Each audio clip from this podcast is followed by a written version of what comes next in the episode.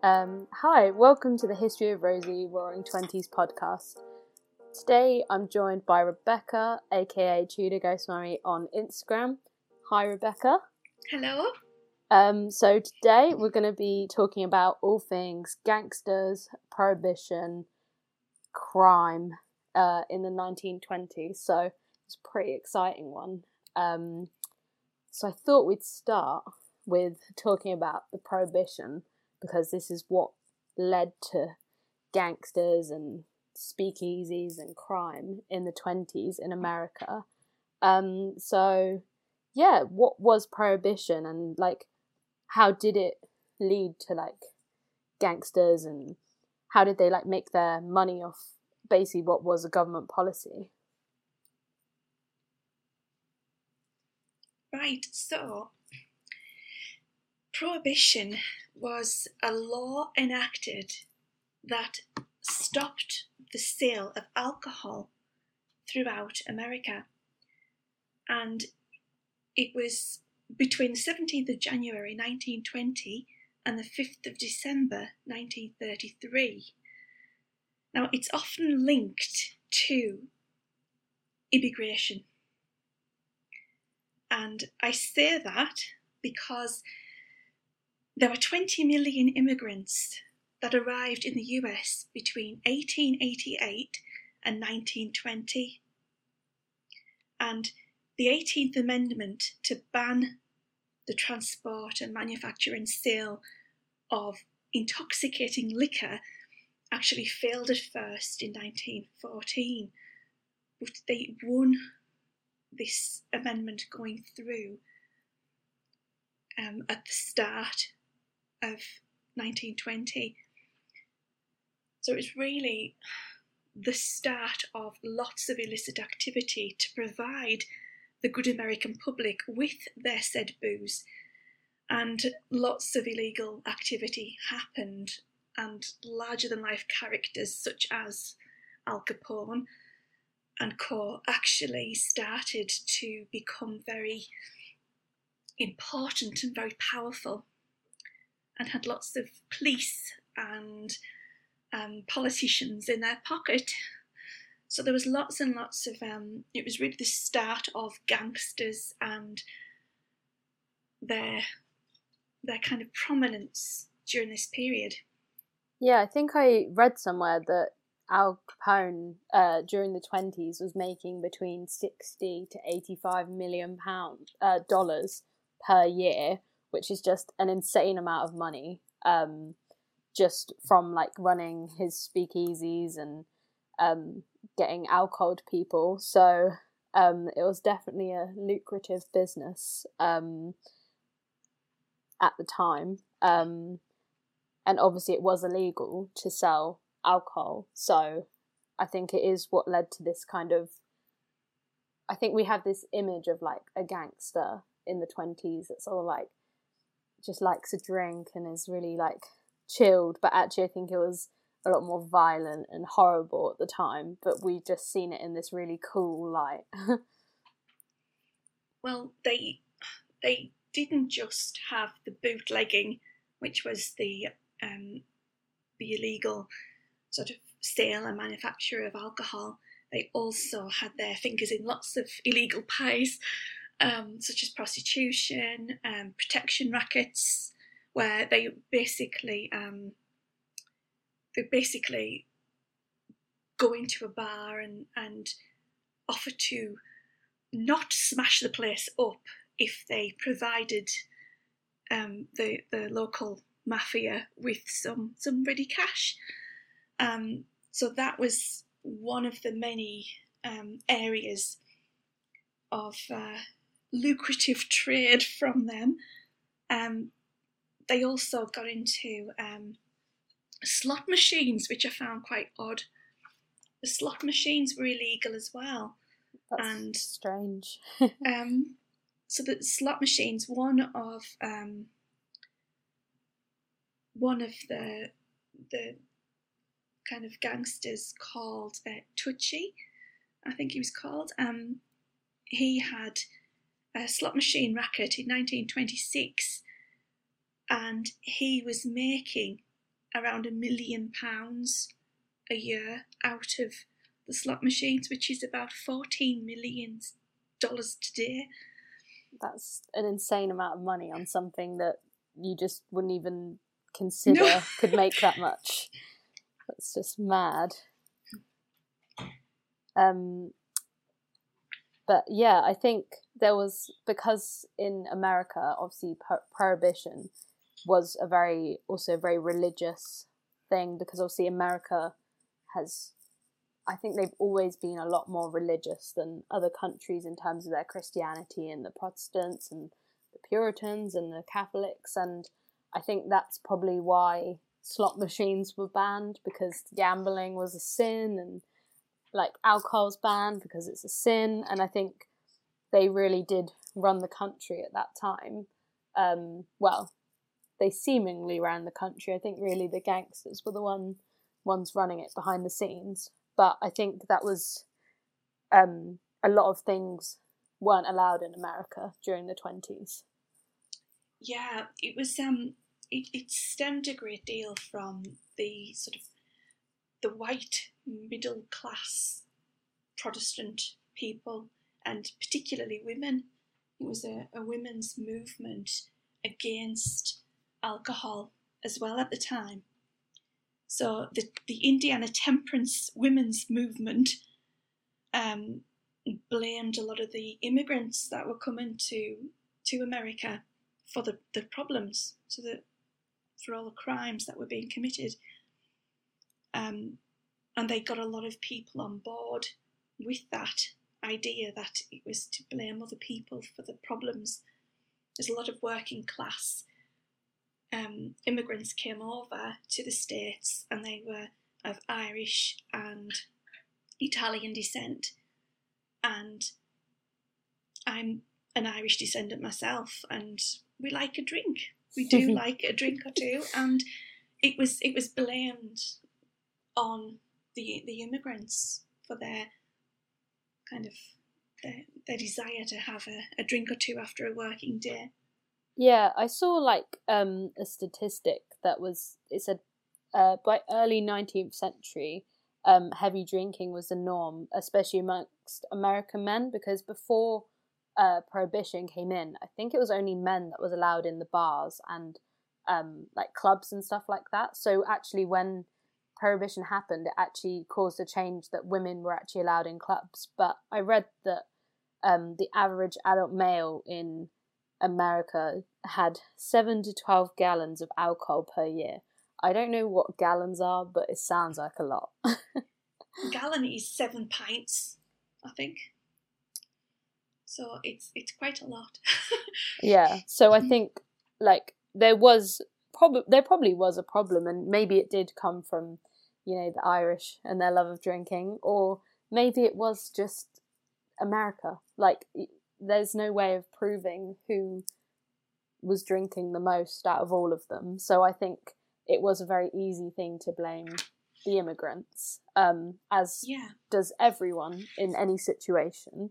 Um, but it's just interesting um, when I was kind of reading about did prohibition lead to an increase in crime, and it did say that like uh, kind of like domestic abuse and like um, child abuse and stuff did decrease because of prohibition, which was a positive, but then also a massive criminal underworld came yeah, out of it. Yeah, it, it opened up, um, like you said, the, the underbelly of um, of crime, and it did lead to an increase of uh, the likes of Al Capone, Scarface himself, and his um, his prominence in uh, in the underworld, and and some of his delightful sounding fellow um, gangsters with beautiful names like the Killer and um, Machine Gun Kelly. You know, some nice neighbourly kind of boys they sound like. Um, who I think they all kind of had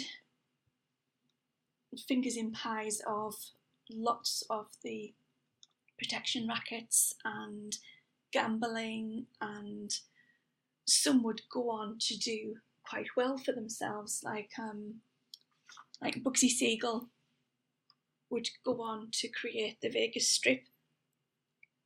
Um, you know, in, in the 30s, after the Depression had had towards the end of the Depression, and he started to uh, create what we now know as Vegas. Yeah, that's quite interesting, really, when you think that they were once criminals, and then obviously once that amendment got repealed, they weren't actually doing anything wrong. So they were well within their rights to go and set up some new stuff. But then the money they were using from it was probably from the criminal days. So it's a bit of a like, you know, it's not great, but also I suppose once it's not illegal, they can do whatever they want. Yeah. So there's there's lots and lots of um, various crimes that they are involved with, because they would they would bring the alcohol in and then water it down essentially to make it go further, so that they could sell sell a watered down version of the gin and the the, the other spirits at a much uh, more lucrative price. Yeah, I read that um actually so like we have mixers now like putting like cola or like um like mint or lemon and stuff um and fruit juices in drinks and this was actually like um a product of the American 1920s speakeasies because if the gin wasn't watered down, then it tasted disgusting. Or even if it was watered down, it was just very, it was a lot stronger than what you would get pre prohibition in terms of like gin and um, whiskey. So they actually started adding like juices and stuff. So we kind of get cocktails and mixers from this era, which I just found really interesting because I thought, what were they were they just drinking straight gin before like did no one try that before this time i think also it, because people weren't allowed to go out to the shops and buy um, they weren't allowed to go into the bars anymore during prohibition legally um, there was bathtub gin which is homemade punch basically homemade brew and the the hooch as it was called, would blow your mouth off. So it, it re- was really rough alcohol. so yeah. I think the, the adding of fruit juices and other mixes would actually make it taste palatable, so you could actually drink it as well. Yeah, um, definitely. As, as well as goodness knows what they were mixing with the gin to water it down. It wasn't necessarily tasty.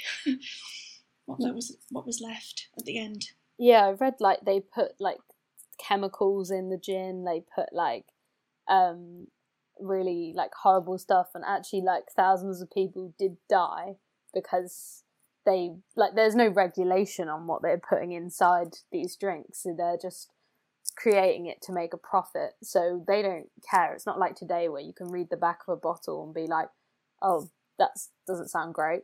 Like this was literally just unregulated and lots of people did die from it. So I suppose like that's another bad side effect of the prohibition. Well, yeah, because people were trying to make their their favourite beverages at home, and yeah, it's it's what led to us having cocktails today because it obviously would taste much nicer with a little bit of apple juice or orange juice thrown in to make it taste like it wasn't brewed in a bathtub. I feel like bathtub gin is like, you know, like speakeasies and stuff is like a really popular, trendy bar now. Whereas you definitely wouldn't have wanted to drink the 1920s bathtub gin. like, no, no way. They also started to sell um, blocks of concentrated grape juice, like literally like a big block of dried grapes. And because they weren't allowed to make wine and sell wine, the, the dried grapes in a block was perfectly legal, but it did have a warning on it. It's do not do not ferment with water, and under no circumstances leave in a jug um, in a warm place for 20 days, otherwise it will turn into wine. and they got away with this, selling blocks of this fermented grape, and dried grape blocks, um, which I thought was ingenious. that They, they did this. Yeah, I like that. I like the idea of that just being like, oh, well, don't do this, but like you know that everyone is only yeah. buying it to do that. Like they just great marketing there. It is absolutely uh, a kind of um, view of the um, prohibition, like how 1920s were, but like what was the kind of culture in the speakeasies? So, like, obviously, we've got this image of like flapper girls and stuff. Is this like where is the speakeasies where this image of kind of the roaring 20s did come from? Yeah, because it was um, it was often the the class boundaries would be broken down in the speakeasies, and this new music of jazz um, was was the fashion, and it really was this breaking away from the, the strict rigidity of the, the First World War. Because everyone just got through that just a couple of years before. So I think it was this new feeling of life being kind of grabbing life with both hands and being able to to party and, and to live and to yeah to feel alive again after being in the, the First World War. So it was a real place to let your hair down and women had shorter hair for the first time and it wasn't that um, very loose um, clothing and it was it was totally different to the years that had went before that. So I think it was more of a not lawless, but more of a a free and easy kind of place to be, a fun place to go. Yeah, I mean, I think I also saw that um, like dating was created um, in the American 1920s because um, it's like the first time that young people, like especially young single people, could go out without their parents. I mean, pre this, it was kind of like you had to be with a, a chaperone and someone had to like make sure that you weren't being indecent and um, stuff like that. Whereas, like during this time, like young people did go out on their own and they dated, and it was a lot more free than what had come before. And obviously, like that's progressed throughout the years to what life is like now. But it definitely started because they just wanted to escape from their parents and go to a club. Yeah, it was um, the invention of the teenager is a long way off yet, but it was a culture that was um, kind of a, sort of enjoyed by the younger people. You think of the Great Gatsby and you know the beautiful twenty somethings who are going out away from the parents for the first time and sipping cocktails and dancing to jazz and it, it really it does conjure up that sort of world of Fitzgerald and it, I think it, yeah it, it really does make you think of this freedom. And that's what it was for a lot of people. Yeah definitely. And I think um it was like it was just basically one big party. Um I mean obviously there was its bad points um, but it's it had its good points for a lot of people. And I think if you did, if you were just a regular user of the speakeasies and you were going out partying and making friends, I don't think you necessarily came to any harm and it was just a fun experience. Whereas I think if you were involved in providing the illegal alcohol and stuff like that, I think then probably it was a dangerous time. But I think for the regular person on the street that just wanted a drink, I think it was actually a good thing in a way. Everybody, regardless of class, was involved in the drinking of illegal booze, whichever level of society.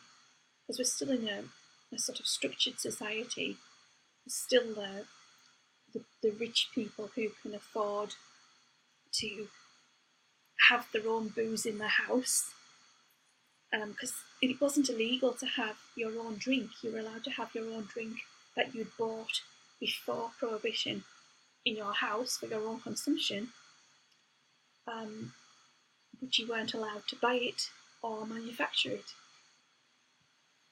But the ordinary people would have to frequent the speakeasies in order to get a drink. Because they obviously couldn't unless they bought their block of of dried grapes to do at home. They um, or the bathtub gin um, to get a sort of proper drink to have a pub kind of atmosphere, you would need to go to a, to a speakeasy, and you could rub shoulders with a lot of different kinds of people in there. So there was no kind of social restrictions, so to speak. Although the Gatsbys of the world would, would have their own drink at home, no doubt. Yeah, I was gonna say like I think people that would have their drink at home are the ones that were able to buy up a load of drink before prohibition came in. Um, yeah. Whereas like your average American probably wouldn't have, probably wouldn't even have had alcohol at home, most likely because it's just more expensive to buy a bottle than it is to buy a drink. Uh, in one of the like saloons or whatever that were about before prohibition. So I think it was definitely like a a very rich person's thing to be able to drink at home. Yeah. Um, but it's just it's just so interesting to think like how they how people that didn't go to speakeasies and stuff socialized because I just imagine it being like 2020 where you couldn't go to a pub. So what else are you gonna do? Like what what did they do during like were I I'm not sure of like saloons were open but just didn't serve alcohol, or did they just shut completely? I I, hadn't really got a grasp on what, how, mm. like if everything just shut down overnight, kind of thing. Some some companies that's still on the go today branched out into um, ginger beer and lemonade and root beer, things like that that have no alcohol but are still a flavoured drink. A lot of those companies were set up around about this time. Um, um, I think Schweppes and Fentimans and people like that were were making non-alcoholic versions of their drinks that would have sold well. Yeah, I mean it is a I mean, it's intelligent to branch out and make some uh, something new. Because I imagine a lot of companies that were potentially exporting worldwide at this time, obviously, um, probably did just pull out of America and not trade there until after the prohibition. But then obviously the problem is American-based companies selling alcohol. Um, didn't really have this option because they couldn't transport it from America. So I suppose they had to find another way. Well, around this time, there was also restrictions on alcohol throughout the rest of the world. Um, the UK started to have uh, restrictions for the length of time that pubs were open. Um, even Tsar Nicholas II banned vodka in retail establishments. So I think the US kind of exaggerated the successes of these closures of and restrictions to try and sort of convince everyone that prohibition was a good idea for them as well. Yeah, I don't think anyone else really properly bought into the prohibition kind of thing. Like, I, I'm not 100% sure, but from what I understand, I don't think any other country went as far as America did. No. Um, because, I mean, I think America realised this as well, because obviously by 1929, with the Wall Street crash, um, like the reason why prohibition was ultimately repealed was because the government weren't making any money off all this illegal activity. So then by like 1933, it just made sense to bring back alcohol because the amount of tax you're losing, just like now with drugs, like the government aren't getting any taxes off it. Like America realized every other country is getting their alcohol taxes and entertainment and from businesses like pubs and stuff but America just missing out on that. And when they're in the midst of a depression, it's just not, it's not ideal. No, uh, it was the fifth largest, I think, the fifth largest income of, of income tax for them.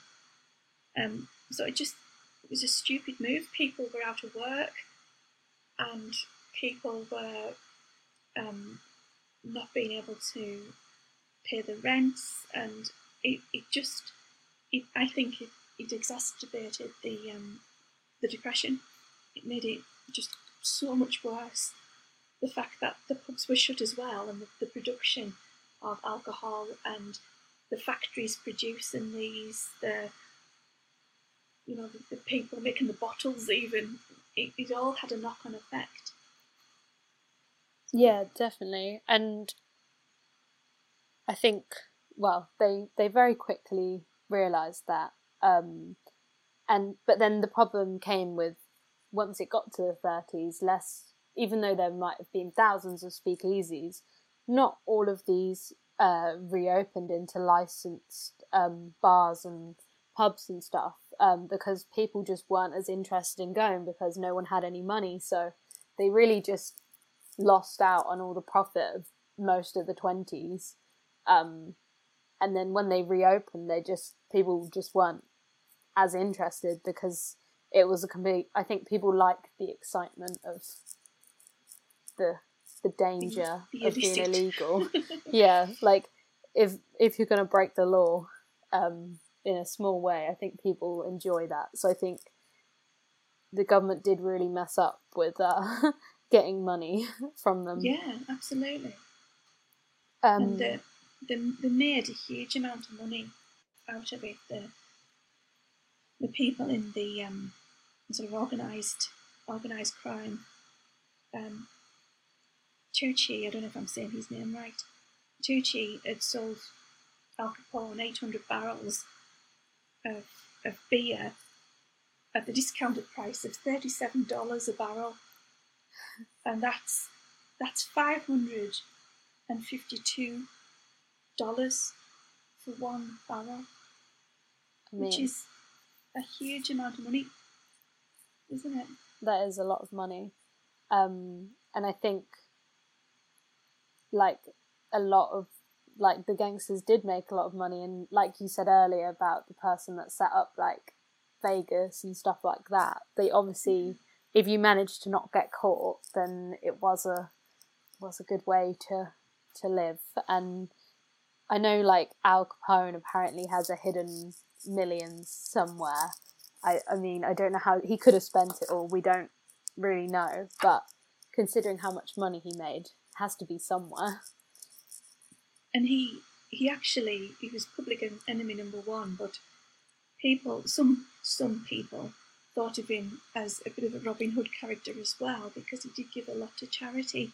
He was quite worried about his his reputation and the way people viewed him. So he started to give to charity as well and set up soup kitchens during the Depression and, and fed countless thousands um, on his own money, which which sounds very good, but also he did a lot of very scary things.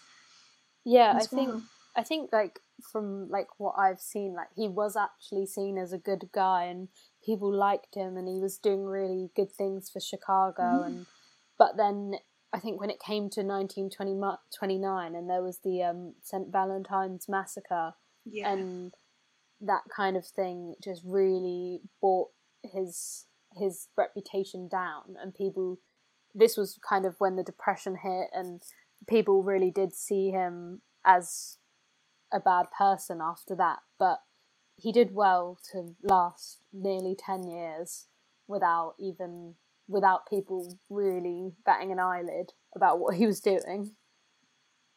And he did die of natural causes. Well, sort of. Yeah, later on he did, you know. Because he was um, later on imprisoned in Alcatraz, wasn't he? Um, yeah. And well, I can't imagine that it would be nice being there, but um, he yeah he wasn't like killed in a massive shootout or anything like that, like a lot of other gangsters were. Um, he went quite peacefully in a way. And famously jailed for tax evasion. Yeah, the I police mean, couldn't get him. Yeah, I think too many people were in his pocket to get him for all the other stuff that he'd done, so they just had to kind of not make something up because he obviously did evade his taxes, but I think that's the easiest way to get someone put away, isn't it? well, I've, I've just discovered today actually that the scar on Al Capone's face, um, he told everyone it was a war wound, but it was actually um, the partner of a, a woman that he really kind of hounded and the boyfriend just slashed at him and, and gave him this scar, and he was very self conscious about it and used to hide it with makeup. and um, he hated the name Scarface, and if anyone had the audacity to ask about it, he told them that it was a war wound. It's quite funny hearing that when he's so known for his scar, and literally so many film gangsters have had a scar on their face to be him and yeah. all that. Like it just seems like he he embraced it, but to hear that he actually hated it is quite funny mm. because he would hate how people remember him today. like because that's one of the main like things um he's remembered for. Because I know like a lot of stereotypical gangsters are modelled off Al Capone, like the pinstripe suits, yeah. the like fedora, um like even the accent and like how he kind of like his mannerisms and stuff are actually like what people think of as a gangster and especially in a lot of gangster films so it's just quite funny that he probably would have hated how he's being portrayed. Yeah. There's um machine gun kelly is another delightful sounding man. And um he, when he went to Alcatraz, he got the nickname of Pop Gun Kelly, which is those little cork guns that children had. and um, it's because he just he wasn't the big scary monster that the press and the FBI had portrayed him as, or himself. He just he kept quiet and he kept himself to himself, and he wasn't an imposing, scary figure at all. Apparently, in person, so people would call him Pop Popgun Kelly, and I imagine he hated that too. Yeah, I mean, I was about to say that just really makes me think of um, Bugsy Malone when they have the like whipped cream yeah. guns. Imagine like that's what he was like, like all pretending to be all big, and then literally fires the gun. It's just some whipped cream like coming out. That's what I'm yeah. imagining him as. Like, just fully think that, they. space though. no, I I mean I don't think I'd say any of the, these these things to their face. I think if if they wanted to, they could definitely have uh, uh, really not been very nice. Um, mm. But it's just interesting to see how like we kind of perceive them as like these cool mobsters, but really, all their stories are so different. Like, there's just so many different gangsters and stuff that just and have very factions as well. They have their own little factions and and sort of groups and families, if you like, within the um the organised crime. Yeah, and I guess like that's kind of I know like the mafia is like very linked to this era and stuff, but uh, it's definitely like that whole like family and you know oh I'm from New York, so I'm the New York mafia, and we're gonna stick together, but we don't like the Chicago mafia, like that kind of things where Yeah. all that rivalry started. Well, the the Valentine's Day massacre was that sort of rivalry. It was Al Capone's men, allegedly, although he denied any involvement. Um, it was allegedly his men that had pulled up in a police car with the police uniforms on and came in to where um, Bugs Moran and his gang were, and it was them that got gunned down. So it was all Al Capone, allegedly. I have to say allegedly. Yeah, I mean, I don't doubt that it was him. I, I mean, from the stories that you hear about him, it's definitely, it just definitely seems like the type of thing he'd do. Um, but obviously, innocent. What is it? Innocent till proven guilty, which we can't do, No. um, as he's been dead for well, uh, at least 50, 60 years at this point. Probably, I think he died in the forties. I'm just not sure of, of the date. he died 47. So it's been a long time. Yeah. um, but it's amazing that he's still such a iconic figure. Like I'm pretty sure film came out on Netflix about him um, like a few weeks ago with um, Tom Hardy in um, about his like final years in prison and stuff. And it's just like amazing that he's managed to hold on to fame so long um, when other people who were other gangsters at this time, we don't really know their names. Is mostly just Al Capone that everyone knows about. There's some there's some big names linked to Al Capone over that period, but they're all almost kind of legendary now. There's so many that have gone down and in history and had films made about them, and you know their legacy, like Bugsy Siegel's legacy of the the Vegas Strip. It's just it's it's strange to think that without prohibition we wouldn't have Vegas. Yeah, and know, you can't imagine America without it. no, no. It, it's quite amazing to think the the effect, positive and negative, that prohibition had in general. Yeah, I think like obviously there were positives and like obviously the negatives were the violence is still like that mob gangster culture is still about today because of linking back to the thir- the 20s and the 30s is where a lot of these like gangs started. So I mean that definitely is a very big negative. Um but you know, there are some positives and I just imagine the people that were campaigning for prohibition if they could see what America was like now with Vegas and like all of that, I think they'd actually be horrified. like they would hate it because it's just so different to what they were imagining America to be like.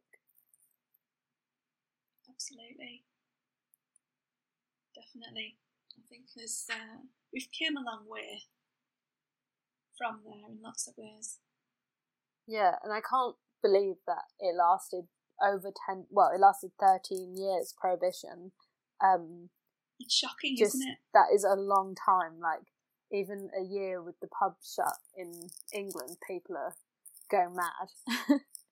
I couldn't imagine 13 years of it. Um Well, because look at the legacy of that. You know, the small businesses going out of of of trade and and lots of small pubs shutting their doors for the final time, and it's it's had an effect on us for just twelve months, having the pubs shut, Yeah, and isn't it? also like I know obviously the whole country's been shut, but we are going into the biggest financial crisis since the twenties, and it's just like that link between like pubs and like alcohol and stuff like that. Like it's quite interesting to think about the, fact. depression. Yeah, like we are basically going into the new. You know, we basically nearly followed the uh, twenties. we've just we've just hit the depression a little bit earlier than uh, than they did. Um, but it's just like we've gone into this because like people can't go out, so then people aren't spending money, and I just imagine that's how America's crisis just built up because well, it's it's taken a year for it to happen in in Britain, so it's just Absolutely. I just And of course, they had it worse because they couldn't buy stuff online. Yep, and they didn't have TVs to keep them occupied on on an evening. They just, I just imagine like these people that didn't like drinking and stuff probably had very boring lives. I'm not saying They you have read to their drink. Bibles.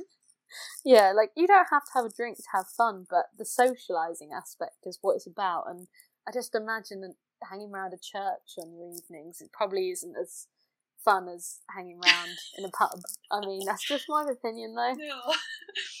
Um, They would read their Bibles and and, have quiet reflection and pray. yes. but like they must have been so like like they must like because obviously gambling was a sin and alcohol and it's just like they must have had to been so careful about what they were doing. It must just been such a like controlled life compared to the people like the gangsters just making like 60 million a year and living the dream. Like Well, going back to Bugsy Siegel, um, he's he was always very brash and always went round in his very sharp suits, and, and I think he's the you're on about the the way that um, Al Capone has this definitive picture of a gangster. Well, Bugsy Siegel as well. He was the sharp suits and the the little sort of moustache and the fedora and yeah, smoking his little cigarettes. I think he would have been really out of place with most people around that time. Yeah, I imagine like you'd be able to spot a gangster. Like I know that sounds like really stupid, but I reckon like you would kind of know who was involved in the big money stuff because I think they would be dressing a lot nicer than the average American and just have a bit more like maybe they'd have like a car and stuff like that which most average people wouldn't have and I think like at that time you would know you know, if you lived maybe, you know, wherever you lived, if you lived in New York, you'd know who kind of ruled your neighborhood. Um, because I just think it would be obvious. Um, like, I just, I can't imagine that everyone else was dressing as nicely. No, I don't think they would have. I think they would have just had their um their white shirts that were starting to yellow around the collars, and uh, yeah, the ordinary people would have just had a bit sort of peaky blinders, but not quite as nicely dressed at the very start. Yeah, especially if they were quite poor and like they just wouldn't have had as many like we I think we take for granted like how cheap and easy it is to get clothes now. Like I know in the Mm. twenties it was starting to get easier because you had like department stores and stuff, but it still wasn't cheap. So it's like I think I think we kind of underestimate how little clothing they'd have to rotate. It would, would like to look nice. I think that you know the Sunday best was still kind of a thing back then. Yeah, yeah, absolutely.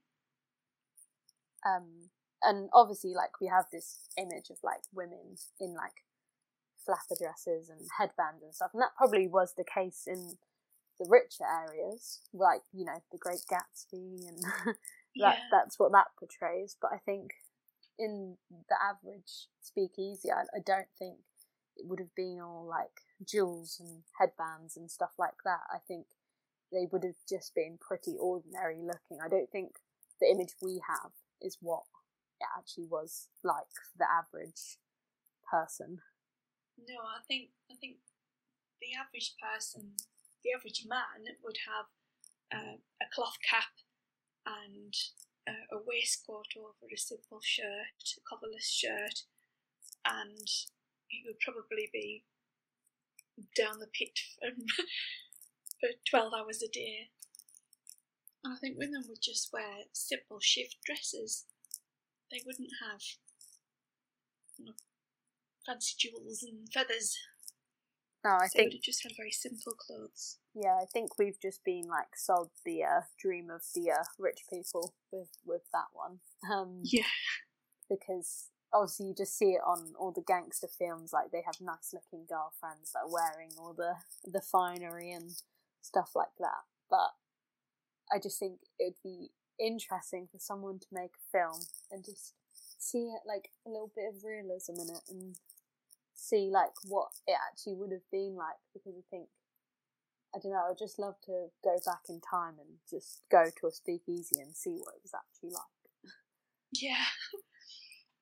I don't know if I'd drink the alcohol, but I definitely because I imagine it was probably a lot stronger. I know they watered it down a little, but I do imagine it was stronger than today, and I don't. I just don't think we'd be able to cope with it. I think it would blow our mouths off. yeah, we'd just be passed out in the corner straight away. um, but yeah, I mean, have you got any like interesting stories to wrap up the episode? Like anything that kind of surprised you when you were doing your research, or Well, there was um, going back to our pal Tucci. Um, he was an Irish American bootlegger from Chicago, and he was framed in 1933 for a faked kidnapping of a gangster called John Jake the Barber Factor, and it was Max Factor's brother which I found really interesting. Max Factor, the makeup person. oh, and they said that he kidnapped his brother. Yeah. Um, so, um, John Jake the Barber Factor was um, kidnapped, but it was all faked kidnapping. And uh, Roger Tucci actually spent 26 years in jail for it. And he got out and then was murdered by presumably our friend Al Capone again, um, allegedly. and um, yeah, so I, that really shocked me. I didn't, I hadn't heard that Max Factor's brother was was had a fake kidnapping, and I found that really interesting. Yeah, I don't think that's something they'd put on the uh, on the website. Like, oh, Max Factor, some family history. no. They probably try and keep that one a little bit a little bit quiet. Um, but yeah, that's really interesting because it's such a like iconic brand that still exists Yeah. today, and yet And it's it's got links to gangsters. And the name Jake the Barber conjures up so many images, doesn't it? Yeah, I love I love that it was like a thing that you had to have a nickname back then. Like you couldn't just be Jake. You had to be Jake the barber. You had to have something. Yeah. I just wonder how he got that nickname. Was he an actual barber? or was it Was a bit more he- sinister? yeah, well, they they often have um, the the barbershop shoot shootouts, don't they, on the, the films and and the razor, of course, the razors used in the barbershop. Yeah, Could be maybe something. yeah, maybe he was just really good with a razor. And that's that's where it came from. But I, I do like I like that nickname. It's very interesting. I wonder if his brother had a had a nickname like Max, the makeup factor, or just something like that, just just to define them. Um, yeah, I I do like hearing the nicknames because some of them are ridiculous. You're just thinking like, how did that even come about? Yeah, there's some wonderful ones. Yeah, There's the definitely. killer. The killer, Owen E. Madden, was the killer. And there was Joe Masseria, was the boss. I there's quite a few. I saw one called George Babyface Nelson. oh, um, yes. I, I, I'm assuming he did have a baby face, which is where that did come from, but I just love that he was stuck with that nickname for the rest of his life. Like, He was if he's. quite young. I think he was one of the younger ones of the Yeah, I kind of just. crowd. I mean, to be fair, I did. He did get shot by the FBI at 25, so he did die young. But I just imagine like an 80 year old man still getting called uh, George Babyface, and just everyone just wondering like why. the the king of uh, nicknames is Albert Anastasia, who has four wonderful nicknames. he was nicknamed the Mad Hatter, Lord High Executioner, the One Man Army, and the Earthquake. Oh well, I mean, I think that says a lot about him. I don't think I'd want to mess with him. Absolutely the not. earthquake. No. oh, definitely not. Um, yeah, I definitely think that I'd I'd like to have a gangster nickname. I don't know what it would be, but I definitely want one if I was in the in the twenties. Um, just just because.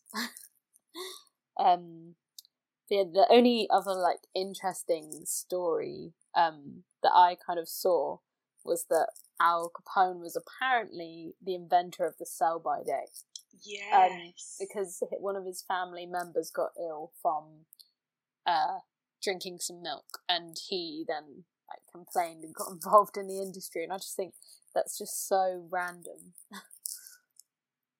it's a great one, that isn't it? I just like it's just so weird. Like I, I mean, it's just something you've never thought about, like sell by dates, and then like oh. Someone messed with Al Capone's family with some bad milk, and now that's why we have it. It's just something you wouldn't put together. Oh, so he did some good, yep, you see? there we go. That's that can be his new legacy. His his uh contribution to food hygiene. but yeah, I mean, I think we've covered like everything about gangsters and prohibition. To be honest with you, I think I think we've done very well, and hopefully everyone has learnt more about gangsters. Um, and that it wasn't all just fun and games. Um, so from it. definitely. Um, but yeah, I mean, thank you everyone for listening.